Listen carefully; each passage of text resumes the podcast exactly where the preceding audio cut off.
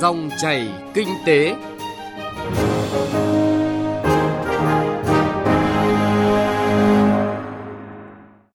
Xin chào quý vị và các bạn. Chương trình Dòng chảy kinh tế hôm nay chúng tôi chuyển tới quý vị và các bạn những nội dung sau. Ngân hàng và những dự án có ích cho cộng đồng, sách trắng 2019 EVFTA, đổi mới và số hóa công nghiệp. Chuyên mục Kinh tế số, chúng tôi chuyển đến quý vị và các bạn nội dung thị trường thương mại điện tử tại Việt Nam có thể đạt 13 tỷ đô la Mỹ vào năm 2020. Trước khi đến với những nội dung vừa giới thiệu, chúng tôi xin chuyển tới quý vị và các bạn một số thông tin kinh tế nổi bật.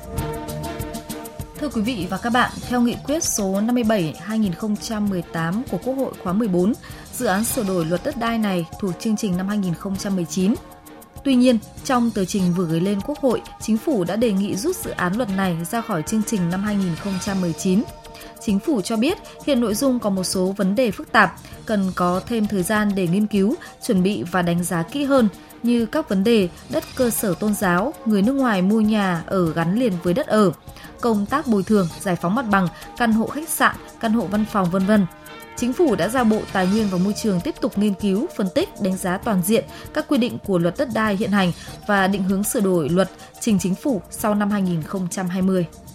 Hiện lãi suất đồng Việt Nam trên thị trường liên ngân hàng tiếp tục thể hiện xu hướng giảm với các bước khá mạnh. Thanh khoản hệ thống đã dồi dào trở lại sau mùa cao điểm chi trả dịp Tết vừa qua. Cụ thể cập nhật từ Trung tâm Nghiên cứu Kinh tế MSB trong phiên ngày 13 tháng 3, lãi suất chào bình quân liên ngân hàng đồng Việt Nam tiếp tục giảm khá mạnh với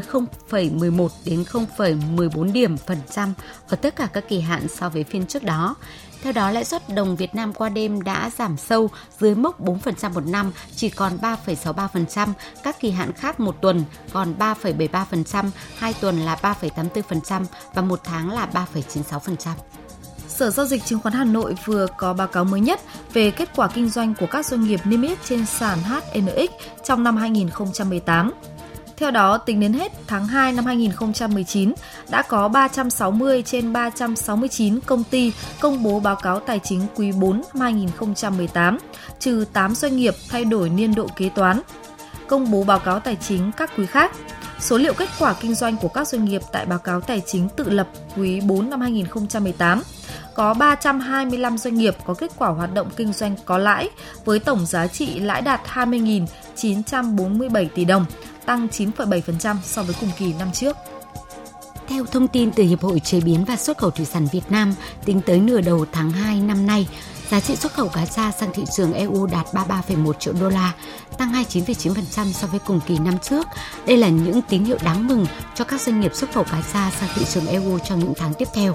Cũng trong thời gian này, giá trị cá tra xuất khẩu sang bốn thị trường đơn lẻ nhập khẩu lớn nhất là Hà Lan, Anh, Đức, Bỉ cũng đang tăng mạnh.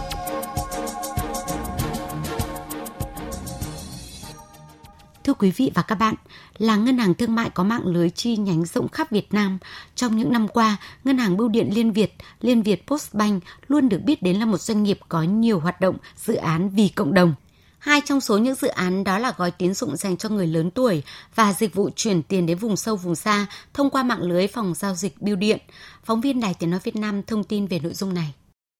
Gói sản phẩm mang tên tín dụng hưu trí đang được Ngân hàng Thương mại Cổ phần Bưu điện Liên Việt, Liên Việt Postbank triển khai là sản phẩm tín dụng đầu tiên dành cho các khách hàng cá nhân được hưởng lương hưu hàng tháng nhằm hỗ trợ nguồn tài chính linh hoạt, giúp khách hàng chủ động về tài chính đối với các nhu cầu tiêu dùng của cá nhân và gia đình. Đối tượng hướng đến là khách hàng cá nhân đã nghỉ hưu và được hưởng lương hưu theo quy định của pháp luật khách hàng có thể sử dụng để xây dựng, sửa chữa nhà cửa, mua sắm tiện nghi nhằm nâng cao đời sống. Ngoài ra còn có thể hỗ trợ con cháu, người thân sản xuất, kinh doanh, phát triển kinh tế gia đình. Đây là sản phẩm của ngân hàng triển khai dành riêng cho lớp khách hàng đang hưởng hưu trí. Ông Vũ Quốc Khánh, Phó Tổng Giám đốc Ngân hàng Bưu điện Liên Việt cho biết lý do vì sao Ngân hàng Bưu điện Liên Việt lại triển khai gói tín dụng hưu trí. Với phương châm gắn xã hội trong kinh doanh, thì Ngân hàng Bưu điện Liên Việt luôn phải đảm bảo song song mục tiêu phát triển kinh doanh và cùng cam kết tích cực đóng góp cho cộng đồng. Thì à, vào thời điểm năm 2015, qua quá trình khảo sát thị trường thì chúng tôi nhận thấy là nhóm khách hàng hưu trí là chưa được cái sự quan tâm của các tổ chức tín dụng và tổ chức ngân hàng. Khách hàng thì có thể đến gửi tiền nhưng họ luôn luôn hiện hữu nhu cầu vay vốn và điều này thì các ngân hàng thì có vẻ chưa chú ý và quan tâm lắm. Một dịch vụ hữu ích khác là dịch vụ chuyển tiền đến vùng sâu, vùng xa thông qua hệ thống của phòng giao dịch bưu điện. Đây là dịch vụ chi trả tiền mặt nhận tại các điểm giao dịch của Vietnam Post hoặc nhận tại địa chỉ của người nhận theo yêu cầu. Dịch vụ mới cũng khắc phục được khó khăn địa lý là các vùng sâu, vùng xa của Việt Nam chưa tiếp cận được nhiều với mạng Internet cũng như thiếu vắng sự có mặt của các chi nhánh phòng giao dịch ngân hàng. Vietnam Post có mạng lưới rộng lớn tại Việt Nam, gồm tổng công ty, 63 bưu điện cấp tỉnh, thành phố, 2.727 bưu cục, 8.083 điểm bưu điện văn hóa xã và 4.760 đại lý bưu điện. Với mạng lưới rộng khắp như vậy sẽ rất có lợi với dịch vụ chuyển tiền tới vùng sâu, vùng xa. Bà Đinh Thu Hương, Giám đốc khối thanh toán Ngân hàng Thương mại Cổ phần Bưu điện Liên Việt cho biết khách hàng cũng chỉ cần đến những cái điểm giao dịch, phòng giao dịch, chi nhánh và những phòng giao dịch nâng cấp của ngân hàng bưu điện liên Việt trên toàn quốc. Chúng tôi đã có gần 400 điểm như vậy trên uh, toàn bộ 63 tỉnh thành phố. Và khi đến thì các giao dịch viên tại ngân hàng bưu điện liên Việt sẽ tư vấn cho người chuyển tiền thực hiện cung cấp những thông tin cơ bản nhất để à. thực hiện món tiền này. Đồng thời là ngân hàng bưu điện liên Việt cũng sẽ hỗ trợ người chuyển tiền có thể tra soát cái món chuyển tiền này khi đến khi nào thì món chuyển tiền đã được đến tận tay người thụ hưởng. Hiện, Liên Việt Postbank có vốn điều lệ gần 7.500 tỷ đồng, tổng tài sản đạt hơn 175.000 tỷ đồng và hiện tại là ngân hàng thương mại cổ phần có mạng lưới hoạt động rộng lớn nhất cả nước với hệ thống các điểm giao dịch phủ khắp 63 trên 63 tỉnh đến tận các huyện, xã với gần 400 chi nhánh phòng giao dịch ngân hàng, hơn 1.000 phòng giao dịch bưu điện và quyền khai thác hơn 10.000 điểm giao dịch bưu điện trên toàn quốc.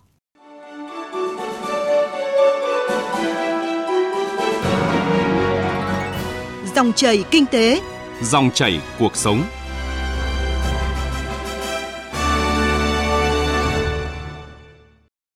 Thưa quý vị và các bạn, hôm qua tại Hà Nội, Hiệp hội Doanh nghiệp châu Âu tại Việt Nam Eurocharm ra mắt ấm phẩm thường niên sách trắng lần thứ 11. Nội dung sách trắng chú trọng vào tiềm năng phát triển kinh tế Việt Nam và một số vấn đề kiến nghị của cộng đồng doanh nghiệp, tập trung vào những chủ đề Hiệp định EVFTA, đổi mới và số hóa công nghiệp, y tế, môi trường thuế và hải quan. Phóng viên Đài tiếng nói Việt Nam thông tin. Việt Nam đang xếp vị trí thứ 77 theo báo cáo năng lực cạnh tranh toàn cầu năm 2018 của Diễn đàn Kinh tế Thế giới, giảm 3 bậc so với năm 2017. Việt Nam là nền kinh tế có năng lực cạnh tranh xếp thứ 5 trong khu vực Đông Nam Á, sau Singapore, Malaysia, Thái Lan, Philippines. Trong thời gian qua, chính phủ đã triển khai các nghị quyết cải thiện môi trường kinh doanh, nâng cao năng lực cạnh tranh của Việt Nam. Các doanh nghiệp trong nước và nước ngoài cũng ghi nhận sự nỗ lực này của Việt Nam. Nội dung của sách trắng Eurocharm chú trọng vào tiềm năng phát triển kinh tế tại Việt Nam, hai vấn đề quan trọng nhằm đảm bảo sự thành công trong giai đoạn phát triển tiếp theo của Việt Nam – Hiệp định Thương mại Tự do Việt Nam EU, EVFTA và cách mạng công nghiệp lần thứ tư. Cuộc cách mạng công nghiệp lần thứ tư thông qua quá trình số hóa diễn ra ở khắp các ngành nghề sẽ nâng cao vị thế của Việt Nam, cạnh tranh hơn, đổi mới hơn và chuẩn bị tốt hơn, nắm bắt cơ hội tiềm năng. Trong khi đó, EVFTA khi được phê chuẩn và triển khai sẽ thúc đẩy thương mại và đầu tư giữa EU và Việt Nam và giúp người tiêu dùng tiếp cận tốt hơn với đa dạng hàng hóa và dịch vụ chất lượng cao từ châu Âu. Ông Bruno Angelet, đại sứ trưởng phái đoàn Liên minh châu Âu tại Việt Nam, cho biết. Hiện nay Việt Nam có cơ hội thông qua các hiệp định thương mại tự do thế hệ mới như EVFTA để lên tầm cao mới, tiến đến vị thế dẫn đầu trong khu vực – Ấn phẩm sách trắng chia sẻ những kiến nghị giúp Việt Nam nắm bắt cơ hội mới mà cách mạng công nghiệp lần thứ tư mang lại, trở nên hấp dẫn hơn đối với thương mại và đầu tư quốc tế.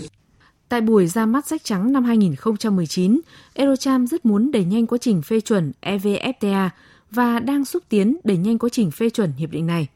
Đại sứ trưởng phái đoàn Liên minh châu Âu tại Việt Nam Bruno Angeles cũng khẳng định ủng hộ mạnh mẽ việc ký kết sớm EVFTA. Ông Nicolas Audier, đồng chủ tịch Eurocharm cho biết. Các kiến nghị của các thành viên trong sách trắng nếu được xem xét tháo gỡ sẽ giúp Việt Nam khai thác trọn vẹn lợi ích của EVFTA và tiến xa hơn, nhanh hơn trên con đường tăng trưởng và phát triển. Các kiến nghị này còn góp phần cải thiện khung pháp lý và môi trường kinh doanh của Việt Nam, qua đó cải thiện mức sống của hàng triệu công dân Việt Nam. Các chuyên gia kinh tế của Hiệp hội Doanh nghiệp châu Âu cũng đánh giá rằng trong thời gian qua, các bộ, ngành, địa phương cũng đã có những nỗ lực để phát triển kinh tế số. Liên quan đến giao dịch điện tử, đã có nhiều cơ sở pháp lý, luật giao dịch điện tử. An toàn mạng cũng đã có luật là cơ sở vững chắc cho an ninh mạng, bảo vệ dữ liệu. các luật về bảo vệ quyền lợi người tiêu dùng đã có. Như vậy, về cơ sở pháp lý để hỗ trợ thương mại điện tử là tương đối đầy đủ. Ông Đặng Hoàng Hải, Cục trưởng Cục Thương mại Điện tử và Kinh tế số, Bộ Công Thương cho rằng, với cơ sở pháp lý và nền tảng công nghệ hiện nay thì việc phát triển kinh tế số đối với Việt Nam là rất nhanh. Có thể có được những công nghệ ờ, liên quan đến kinh tế số ở, ở tại Việt Nam thì, thì khá là khá là tốt. Thứ nhất là ừ, chúng ta có hạ tầng tại Việt Nam khá là tốt. Đấy là một trong những điều kiện rất là cơ bản để đảm bảo sự tiếp cận đối với những công nghệ ờ, kinh tế số điều thứ hai là với những sự hợp tác rộng rãi cái công cụ mà chúng ta hội nhập với kinh tế cường quốc tế. Như hiện nay thì cái việc mà có được những công nghệ mới ở trong kinh tế số thì không phải là điều khó. Và cái hiệp định thương mại tự do với châu Âu sắp tới thì đấy là một trong những minh chứng trong đấy chúng ta có những cái điều khoản về hợp tác rất là nhiều trong lĩnh vực kinh tế số. Một số kiến nghị chính được đưa ra trong sách trắng lần này gồm về y tế, tăng cường đối thoại giữa chính phủ, các ngành và các bên liên quan để xác định chính sách toàn diện và giải quyết các vấn đề ngắn hạn vừa đảm bảo lợi ích cho cả bệnh nhân, chính phủ và ngành y tế. Thiết lập khung pháp lý có thể đoán định và có tầm nhìn đủ xa để các công ty nước ngoài hoạt động và trở thành đối tác lâu dài tại Việt Nam. Gia tăng sự lựa chọn cho người tiêu dùng và nâng cao năng lực cạnh tranh của Việt Nam.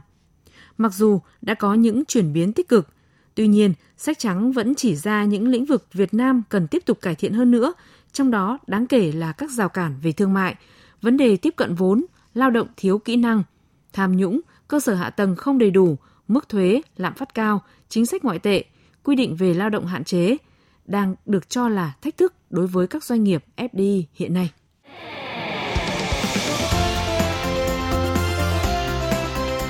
Kinh tế số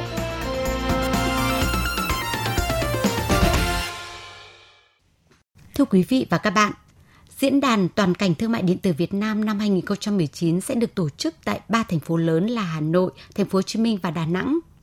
và diễn đàn đầu tiên được tổ chức tại Đà Nẵng vào ngày hôm nay, ngày 15 tháng 3. Đây là sự kiện thường niên do Hiệp hội Thương mại điện tử Việt Nam tổ chức với sự bảo trợ của Cục Thương mại điện tử và Kinh tế số. Với chủ đề Bứt phá giới hạn, diễn đàn toàn cảnh thương mại điện tử Việt Nam năm nay là cơ hội để các cơ quan tổ chức doanh nghiệp và cá nhân trao đổi về những cơ hội và thách thức của lĩnh vực thương mại điện tử và kinh tế số. Trong chuyên mục Kinh tế số ngày hôm nay, phóng viên Đài Tiếng Nói Việt Nam thông tin chi tiết.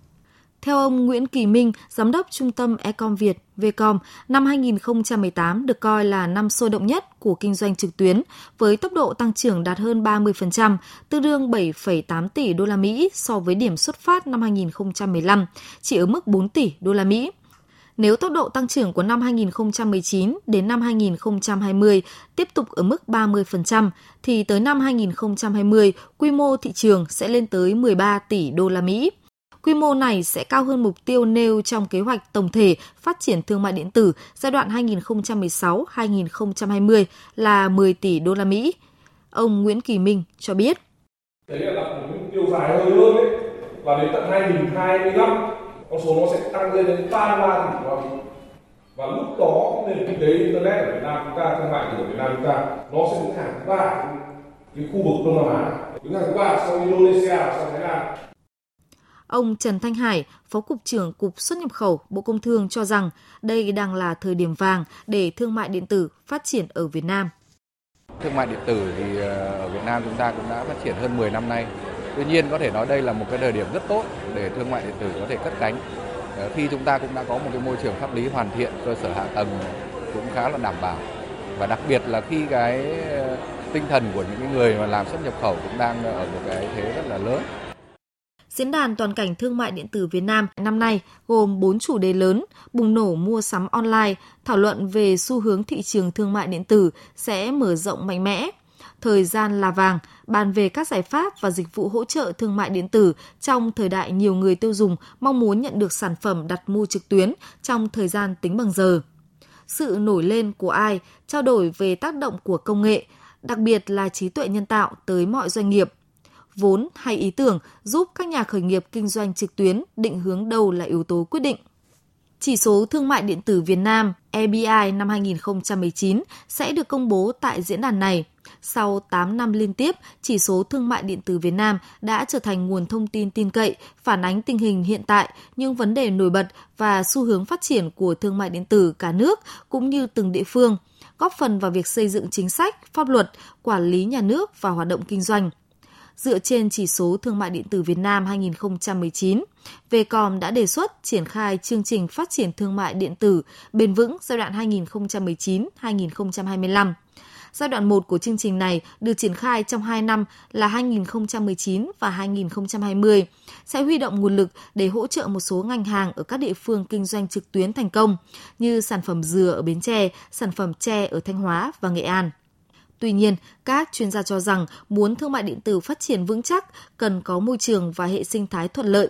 Cụ thể là hạ tầng viễn thông và công nghệ thông tin tiên tiến giúp đa số người dân tiếp cận dễ dàng tới Internet qua thiết bị di động và tin tưởng vào giao dịch trực tuyến. Cùng đó là dịch vụ logistics và hoàn tất đơn hàng, hoạt động khởi nghiệp kinh doanh trực tuyến có cơ hội tiếp cận dễ dàng tới các dịch vụ công như khả năng huy động vốn linh hoạt. Ông Trần Văn Trọng, tránh văn phòng Hiệp hội Thương mại Điện tử Việt Nam cho biết. Tuy nhiên chúng ta còn những hạn chế. Thứ nhất hạn chế về thông tin người tiêu dùng. Và thứ hai là hạn chế về khoảng cách số giữa các doanh nghiệp ở Hà Nội, Sài Gòn so với các địa phương khác.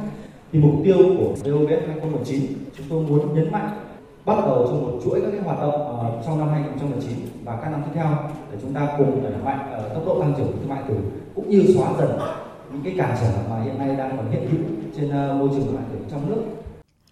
Xin được nhắc lại, Diễn đàn Toàn cảnh Thương mại Điện tử Việt Nam sẽ diễn ra tại Đà Nẵng vào ngày hôm nay 15 tháng 3, tại Hà Nội vào ngày 26 tháng 3 và tại Thành phố Hồ Chí Minh vào ngày 28 tháng 3. Thông tin nhanh, chân thực, phân tích sâu những diễn biến thị trường, vấn đề kinh tế. Các chuyên mục hấp dẫn, cà phê doanh nhân, chuyện thị trường, kinh tế số. Dòng chảy kinh tế phát sóng lúc 9 giờ 5 phút đến 9 giờ 25 phút và phát lại vào 13 giờ 25 phút đến 13 giờ 45 phút các ngày từ thứ hai đến thứ sáu hàng tuần trên kênh thời sự VOV1 của Đài Tiếng nói Việt Nam.